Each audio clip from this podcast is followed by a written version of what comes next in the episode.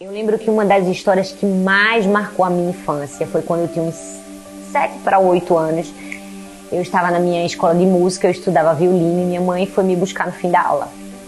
É, ela descobriu que uma coleguinha que estudava comigo, a mãe tinha chegado recentemente ao Brasil, era uma chinesa que estava tentando a vida aqui. E minha mãe resolveu dar uma carona nessa moça e comprar alguns panetones que ela estava vendendo como uma maneira de ajudar. A gente entrou na casa dela, era uma casa com muitas ausências, e logo minha mãe percebeu que a menina tinha um tênis todo rasgado, literalmente fora de uso.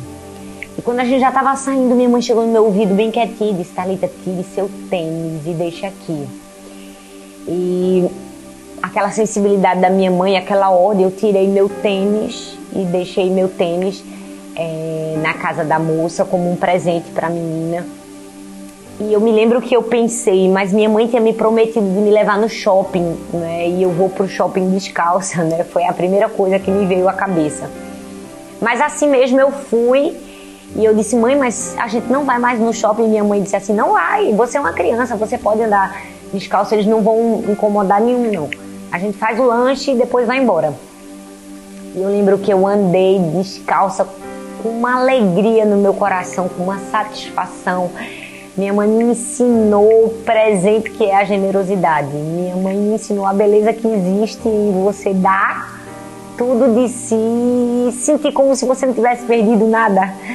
Generosidade é isso, é você entregar e achar que recebeu mais do que deu.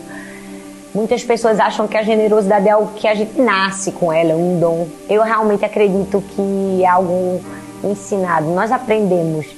Eu aprendi isso com a minha mãe.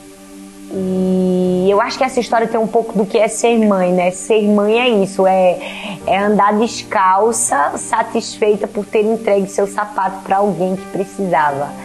É, hoje eu falo para você que é mãe, seu sacrifício de entregar seus sapatos estão deixando uma lição de generosidade. E a você que é filho, nunca se esqueça de agradecer os sapatos de alguém que está andando descalço, por amor.